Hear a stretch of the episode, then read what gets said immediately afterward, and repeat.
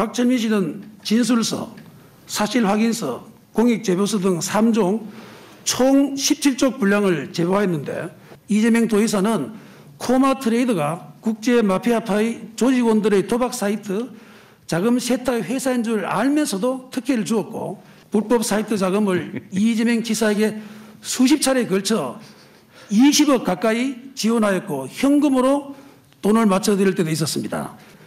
도뭉리 사진을 제시하겠습니다. 자, 화면에 보십시오.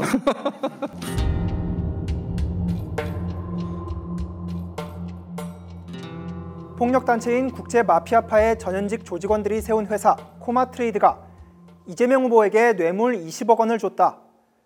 지난달 국정감사에서 큰 파장을 불러일으켰던 이 폭로의 당사자는 국제 마피아파 전 조직원 박철민 씨입니다.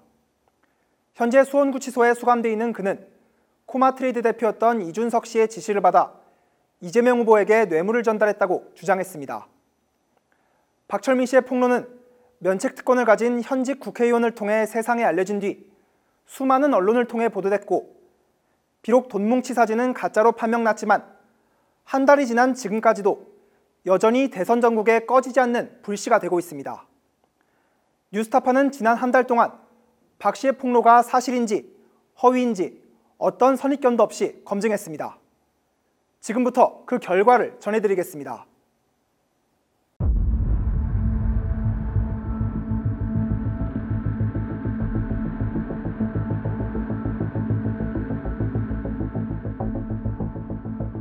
박철민 씨가 만든 폭로의 체스판에는 여러 인물이 등장합니다. 먼저 전 코마 트레이드 대표인 이준석 씨. 박 씨의 폭로에 따르면 이준석 씨는 과거 이재명 후보 측에 20억 원에 달하는 뇌물을 주고 각종 사업 특혜를 받은 장본인입니다. 두 변호사도 등장합니다. 박철민의 전 부인인 정모 변호사 그리고 이준석 씨의 변호인 이모 변호사입니다.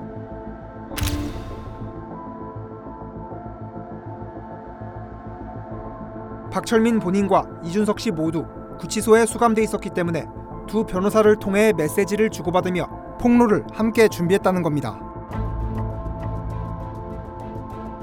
마지막으로 박철민 씨에 의해 뇌물 전달책으로 지목된 두 명의 전 코마 트레이드 직원 A 씨와 B 씨가 있습니다.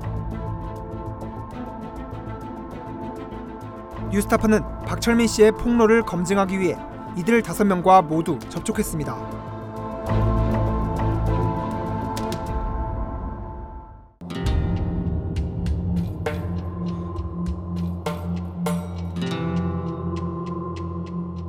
먼저 첫 번째 등장인물인 이준석 전 코마트레이드 대표.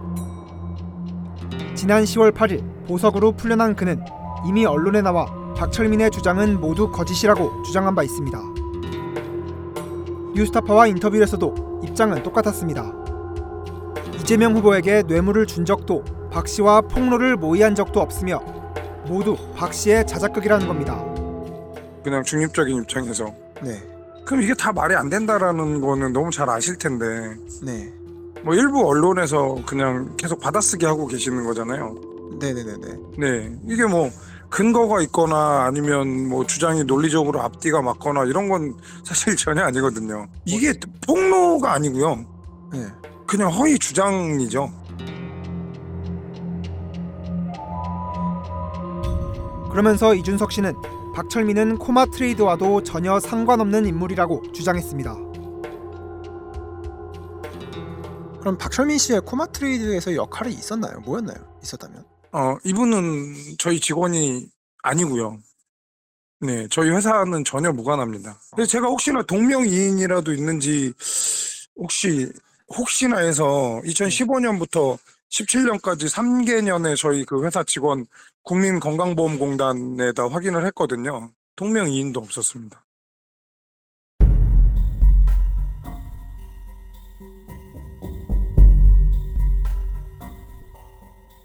박철민 씨와 이준석 씨 사이에서 메신저 역할을 했다는 두 변호사의 입장은 어떨까? 먼저 박 씨의 전부인 정 변호사와 접촉을 시도했습니다. 정 변호사는 지난 8월 19일 이준석 씨를 5분가량 접견하며 박철민의 편지를 전달했다는 인물입니다. 박철민은 이 5분 동안의 접견에서 이준석 씨가 이재명 후보의 뇌물수수 의혹 폭로에 협조하기로 동의했다고 주장했습니다.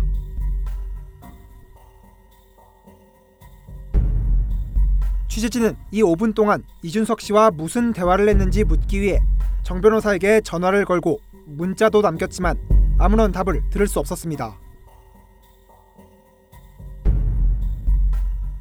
당시 일하던 법무법인에서도 이미 사직한 상태였습니다. 정 변호사가 새로 입사한 법무법인을 방문했지만 아, 됐을까요? 네네. 일단 제가 찾아왔다고 네네. 네, 명함 남겨놨다고 좀 전달 좀 해주세요. 아, 네네. 끝내 어떤 답변도 들을 수 없었습니다.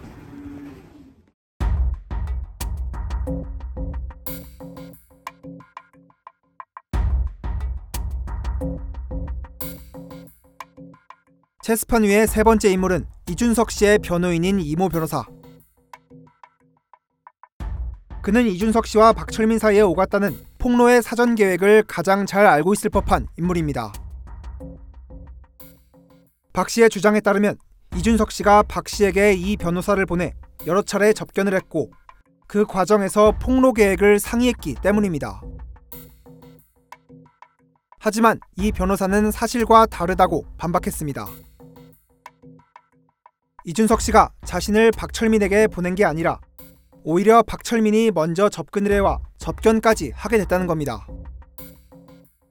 제가 이준석 대표의 변호인인 걸 알고 지난 8월 박철민 씨의 전 부인인 정모 변호사가 먼저 연락을 했고 이후 박철민 씨가 8월 말 구속 집행 정지로 나와 있을 때 직접 연락해서 저를 선임하고 싶다고 했습니다. 자신의 구치소 수용 번호도 알려주며 나중에 접견을 오라고 했습니다.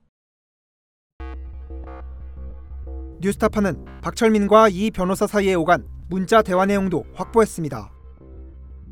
박 씨가 무릎 수술 때문에 형 집행 정지를 받아 잠깐 출소했었던 8월 말 이 변호사에게 직접 보낸 내용입니다. 우선 박철민의 주장과 달리 이 변호사에게 먼저 연락을 한 건 박 씨 본인이었습니다. 반면 이 변호사는 박철민이 누군지 모르고 있었습니다. 이재명 폭로에 협조하라며 답변을 체근하는 박 씨에게 이 변호사는 상대방이 누군지도 모르는 상태에서 얘기할 문제는 아니라는 이준석 씨의 답변을 전했습니다. 박철민은 이 변호사에게 폭로에 협조해주면 형량을 줄여주고 변호사비와 사업자금 10억 원을 주겠다는 회유의 메시지를 보냈지만 역시 어떤 답변도 받지 못했습니다. 박철민 씨가 저에게 이준석 대표 접견을 가면 편지를 전달해 달라고 해서 몇 차례 전달한 적은 있습니다. 박철민 씨 진술서 등에는 이준석 대표가 제게 어떤 의사를 표현한 것처럼 돼 있는데 이 대표가 의사를 표현한 적은 없습니다. 박철민은 이 변호사에게 준 변호사비 250만 원도 이준석 씨와 자신을 이어준 소통 창구 역할에 대한 수고비라고 주장했지만 이 또한 선뜻 믿기 어려운 점이 많습니다. 박철민이 이 변호사에게 보낸 편지입니다. 편지에서 박철민은 이 변호사에게 선임계를 넣어달라. 접견 서신 제한을 풀어달라고 구치소장에게 요청하라며 변호인의 역할을 요구했습니다. 변호사비 250만 원이 소통 창구 역할에 대한 수고비라는 박철민의 주장과 배치되는 대목입니다. 박철민 씨가 1심 사건이 현재 선고를 앞두고 있으니 결과를 보고 항소심을 맡기고 싶다고 했습니다. 전관 변호사를 선임하면 뒤에서 서포트해주면 좋을 것 같다고 해서 알았다고 했습니다. 그럼에도 불구하고 국정감사에서 제가 무슨 역할을 하였다는 듯한 진술서가 나와 수원구치소에 있던 박철민 씨를 찾아가 항의했고 착수금 중 일부로 받은 250만 원을 반환했습니다. 이제 폭로의 체스판 위에 등장한 5명 가운데 3명의 입장이 확인됐습니다. 이준석 씨와 이 변호사는 박철민의 주장과 정반대 입장이었고 박 씨의 전처였던 정 변호사는 침묵하고 있습니다.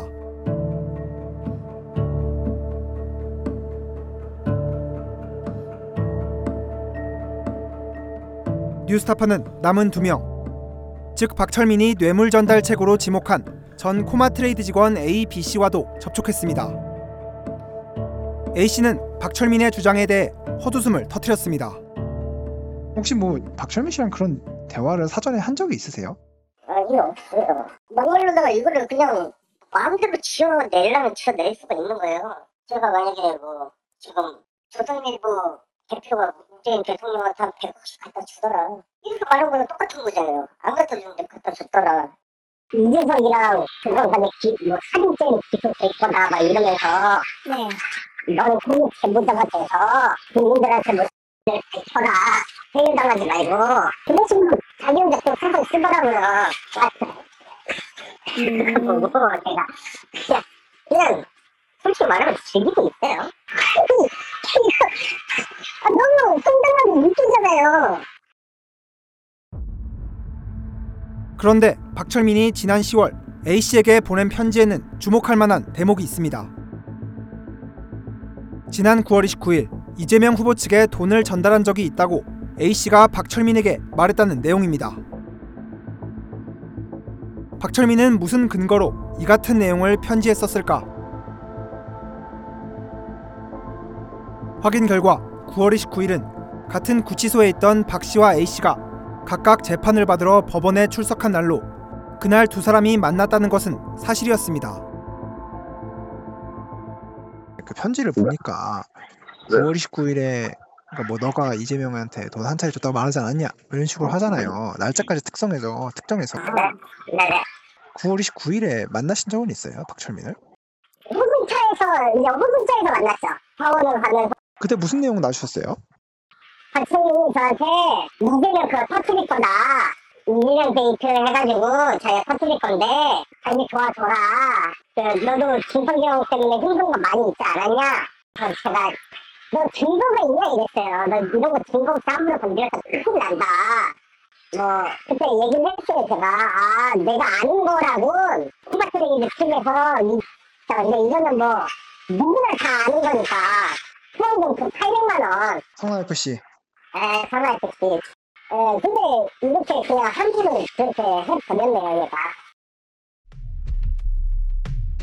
코마 트레이드가 이재명 후보의 성남시장 재임 시절 성남 FC에 후원금을 낸 사실은 이미 수년 전 보도된 내용입니다.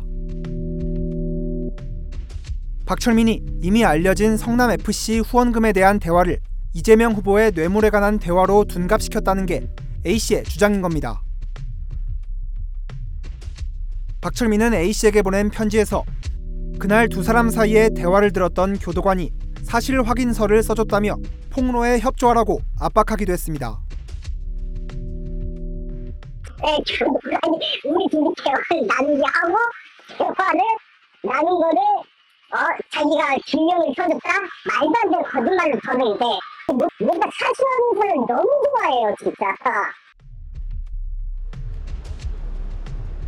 호송차에서 죄수들이 나눈 대화에 대해 교도관이 사실 확인서를 써준다는 게 과연 가능한 일일까?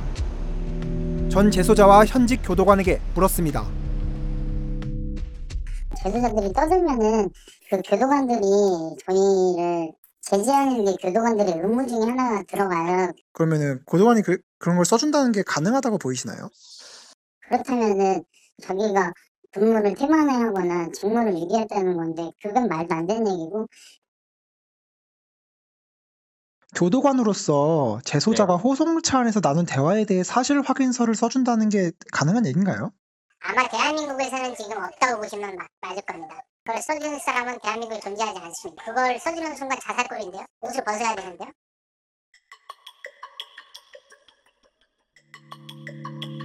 취재진은 마지막으로 또 다른 뇌물 전달 책으로 지목된 B 씨와도 접촉했습니다. B 씨는 이미 박철민의 변호인인 장영화 변호사와의 대화에서 뇌물 전달 사실을 부인한 바 있습니다. 자, 솔직히 말하면 저는 진짜로 제가 뭐 변호사님을 약 올리고 그런 게 하는 게 아니라 은솔이라는 사람하고 이재명이라는 사람은 아예 한 번도 본 적이 없어요 저는 그러면 본 적이 없으면 그 측근이라도 이렇게 돈 주고 뭐 이렇게 은, 이재명 은수미한테 돈을 가라고 해서 적은 적이 없어요? 줘본 적이 없어요. 만난 적이 없어요. 그러니까 저는 그냥 오로지 창고만 관리 그 이렇게 배송하고 그런 것만 했어가지고 박철민이 코마 트레이드에서 이런 거 맞아요? 자기는 코마 트레이드 로비스트였다고 그런 얘기가 들어. 박철민이가 신뢰성이 어때요? 네?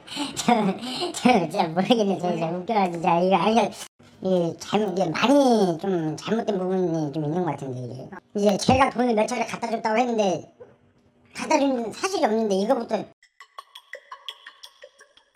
뉴스타파와 통화에서도 B 씨의 입장은 똑같았습니다. 아니 저는 이게 언론에 막 이거 아닌 건 아니라고 이제 저번에도 말했는데 저는 더 이상 여기서 말을 하기가 싫어요 진짜로. 뉴스타파는 취재 결과에 대한 박철민 측의 입장을 듣기 위해 과거 성남시 의원을 지냈고 최근까지 국민의힘 당직자를 지낸 박철민의 아버지 박용승 씨를 만났습니다.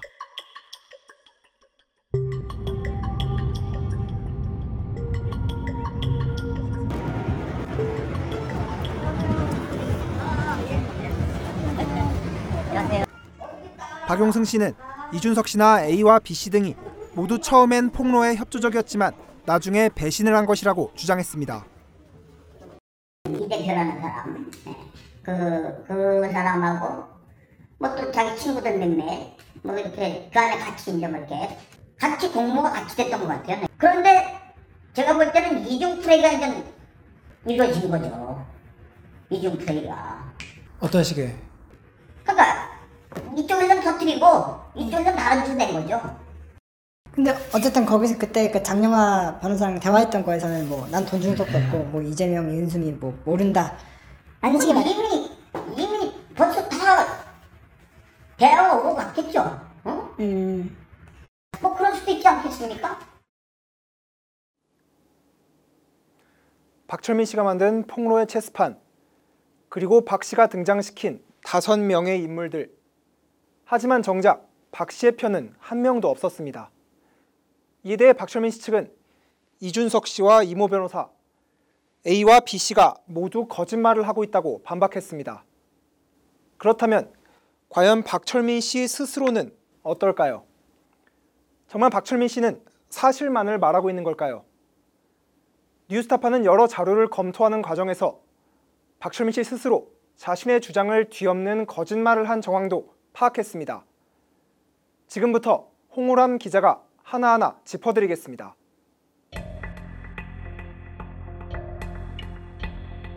이제 박철민이 등장시킨 인물들은 모두 체스판에서 내려왔습니다. 뉴스타파는 박철민 본인의 진술 안에서도 커다란 모순이 있다는 사실을 확인했습니다. 박철민이 지난 10월 9일에 작성한 사실 확인서로 돌아갑니다. 9일 뒤 국민의힘 김용판 의원이 국정감사장에서 폭로한 바로 그 문건입니다. 불법 사이트 자금을 이재명 지사에게 수십 차례에 걸쳐 20억 가까이 지원하였고 현금으로 돈을 맞춰드릴 때도 있었습니다. 박철민은 자신이 뇌물 전달 지시자로 지목한 이준석 전 코마트레이드 대표가 이번 폭로에 적극 협조하기로 약속했다고 사실 확인서에 썼습니다. 이준석 형님, 변호사 통하여 협조 의사와 돈을 건네준 정황, 계좌 모두 협조하기로 하였고 저에게 일부 정황과 자료 또한 주었습니다. 박철민은 사실 확인서를 쓸 당시 정말로 이준석 씨의 자백 의사와 협조를 약속받았을까? 박철민이 구치소에 수감돼 있던 이준석 씨에게 보낸 편지들입니다. 확인된 것만 모두 7통입니다. 문제의 사실 확인서를 쓰기 전 두 달간 6통. 그리고 10월 9일 사실 확인서를 작성한 이후에 한 통 더 편지를 씁니다. 국정감사장에서의 폭로로부터 정확히 두 달 전, 박철민은 이준석 씨에게 처음으로 이재명 지사와 관련된 비리를 폭로하자고 제의합니다. 국민의힘과 이낙연 캠프에서 형님께 금전적인 부분과 사업적인 부분에 대하여 힘껏 힘을 실어드리고 이재명 지사와의 부적절한 부분에 대하여 형님께서 명확한 자료만 주시면 박범계 장관 쪽에서도 형님께선 처벌을 받지 않으시고 이재명 지사 부분만을 언론에 다루기로 하여 모두 도움을 주실 것을 약속하였습니다. 측근들의 확답을 받은 상황입니다. 형님의 답변 감히 기다리고 있겠습니다. 형 집행정지 때 저희 집에 있었어요. 최민희 전 와이프분이 이제 변호사시니까 그 변호사분이 그 준석이 형 접견을 들어갔던 걸로 알고 있거든요. 옆에서 통화하는 걸 들었는데 아, 나 이제 이런 거 하기 싫어 이제 나 보내지 마 막 이렇게 얘기를 하는데 뭐 그러니까 최민희는 이제 뭐 준석이 형 뭐라고 얘기하셔 이준석 씨는 응답하지 않았고 박철민의 구애는 계속됩니다. 전처였던 와이프 정에 자료와 전원은 건네받으셨는지 모르겠습니다, 형님. 그렇게 한 달이 지나갑니다. 이번 역시도 형님이 더 이상 일이 확대되기 전에 단돌이 하실 수 있는 방향을 아우가 제시하여 드리는 것입니다. 이 지사 부분은 형님 말씀대로 한 달 정도 쪼이게 하시죠, 형님. 국민의힘 장영하 변호사 형님께 보내드릴 겁니다. 아우한테 어느 정도 서류 줬고 좀 더 1, 2주일 철민 아우와 생각해보고 연락 주겠다고 하십시오.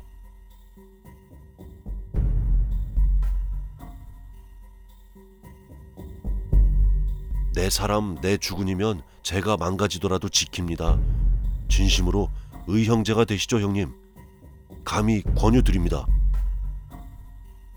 아, 국정감사 전에 박철민 씨에게 어떤 뭐 의사 표시라도 하신 적이 있나요? 없습니다, 없습니다. 네, 답장을 한 적이 없고, 근데 그쪽에서는 제 답장과 제 지시와 자료를 받았다고 계속 주장을 하니까, 네. 그렇다면 그거 까면 되잖아요. 근데 그러면 답장 안 하신 이유가 있을까요? 저쪽에서 요구하는 거는 이 후보님의 비사실이잖아요. 뇌물 공여 내지. 네. 그게 사실이 아닌데, 네. 제가 뭐라고 답장을 해야 되나요? 마음이 다급해진 것일까? 박철민은 같은 날 편지 두 통을 잇따라 쓰면서 태도를 바꿉니다. 이준석 씨가 자신에게 협조하기로 확약했다는 진술을 사실 확인서에 적기 바로 전날입니다. 수감 중이던 이준석 씨가 보석으로 풀려난 날이기도 합니다. 저를 비롯한 저희 검증팀에서 형님 추가 사건 영장을 칠 수 있는 죄명은 다음과 같습니다. 위증 교사, 폭행 교사, 단체 등의 구성 활동, 정치자금법 위반, 전자금융거래법 위반, 협박, 강요, 변호사법 위반, 사후수뢰, 김영란법 위반 등 자료가 준비되어 있고 형님이 시간을 자꾸 지체하시면 아우도 선택의 폭이 좁아진다는 점 염두에 두시길 감히 요청드립니다. 박철민은 같은 날 자신이 선임한 변호사를 통해 또 한 통의 편지를 보냅니다.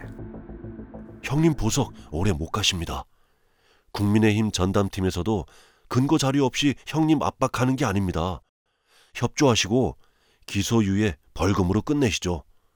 협조하시고 자수하는 것으로 가면 가능합니다. 미리 확답 받고 진행됩니다. 정리하면 박철민은 이준석 씨에게 수차례 편지를 보내 회유와 협박을 반복했지만 폭로에 협조하겠다는 약속을 받지 못했습니다. 그러기는커녕 답장 한 번 받지 못했습니다. 여기까지가 박철민이 뇌물 의혹 폭로 전에 겪었던 실제 상황입니다. 그런데도 박철민은 완전히 반대로 사실 확인서를 작성했습니다. 이준석 대표는 국제 마피아파 조직원을 탈퇴하고 합법적인 기업인으로 거듭나고 싶어 합니다. 선처의 기회를 준다면 모두 협조하겠다는 의사를 명확히 받은 상황입니다. 그러나 박철민은 이렇게 사실 확인서를 작성한 이후에도 계속 이준석 씨에게 협조를 요구하고 있었습니다. 사실 확인서 작성 6일 뒤에 보낸 편지. 진심으로 형님께만큼 두 번 상처 드리고 싶지 않습니다. 제가 제보한 것으로 형님이 협조하시어 진행하시죠, 형님.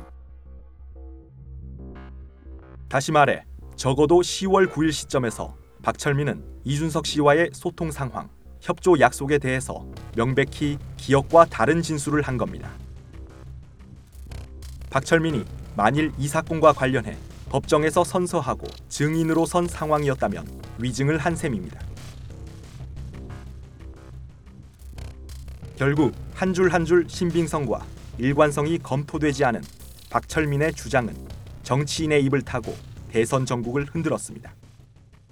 이게 허언증이 있어서 허위 진술이라고는 생각이 모르겠습니다만은 본위원회 볼 때 박철민 씨가 자신의 모든 것을 걸고 얼굴과 실명을 공개하며 공익 제보한 그 있어 진정성을 느끼지 않을 수 없어 본위원은 이 코마 트레이드 게이트라고 부르고 싶습니다. 박철민의 주장을 처음으로 세상에 꺼낸 김용판 의원은 조만간 추가 입장을 밝히겠다고 뉴스타파에 말했습니다. 이준석 씨한테 이제 보낸 편지들 있지 않습니까? 혹시 확인하셨습니까? 어, 여보세요. 내가 그 인터뷰 지금 사용하고 바쁘고 네네. 이거 관련해서는 제가 국회 본회의 때 5분 발언 통해서 입장 밝힐 거니까 참고하세요. 결국 박철민 씨가 그동안 제기한 주장은 그가 뇌물공여 의혹에 공범으로 지목한 인물들과 주변인의 증언은 물론 박철민 씨 본인의 기억과도 충돌합니다. 물론 폭로의 과정이 석연치 않다고 해서 폭로 자체가 사실이 아니라고 단정할 수는 없습니다. 그렇기 때문에 지난 한 달간 취재를 하면서 저희가 내린 결론은 이렇습니다. 아직 보도할 수 없다. 아직 보도 가치가 있을 만큼 박철민 씨의 주장이 신빙성과 합리성을 갖추지 못한 것으로 보이기 때문입니다. 그런데도 정치권과 일부 언론은 한 달이 넘도록 박철민 씨의 주장을 검증 없이 실어 나르며 유권자의 올바른 판단을 방해하고 있습니다. 박철민 씨와 국민의힘 측은 조만간 추가 폭로를 계획하고 있습니다. 최근 뉴스타파 취재팀은 박철민 씨 측이 작성 중인 추가 폭로 문건을 육안으로 일부 확인할 수 있었는데요. 이 역시 박철민 씨의 기억과 주장을 정리한 겁니다. 다음번 폭로에서는 부디 박철민 씨의 일방적인 주장만이 아니라 객관적인 자료와 물증까지 국민들에게 제시해 주길 기다리겠습니다. 뉴스타파는 어떤 선입견도 가지지 않고 다시 검증하겠습니다.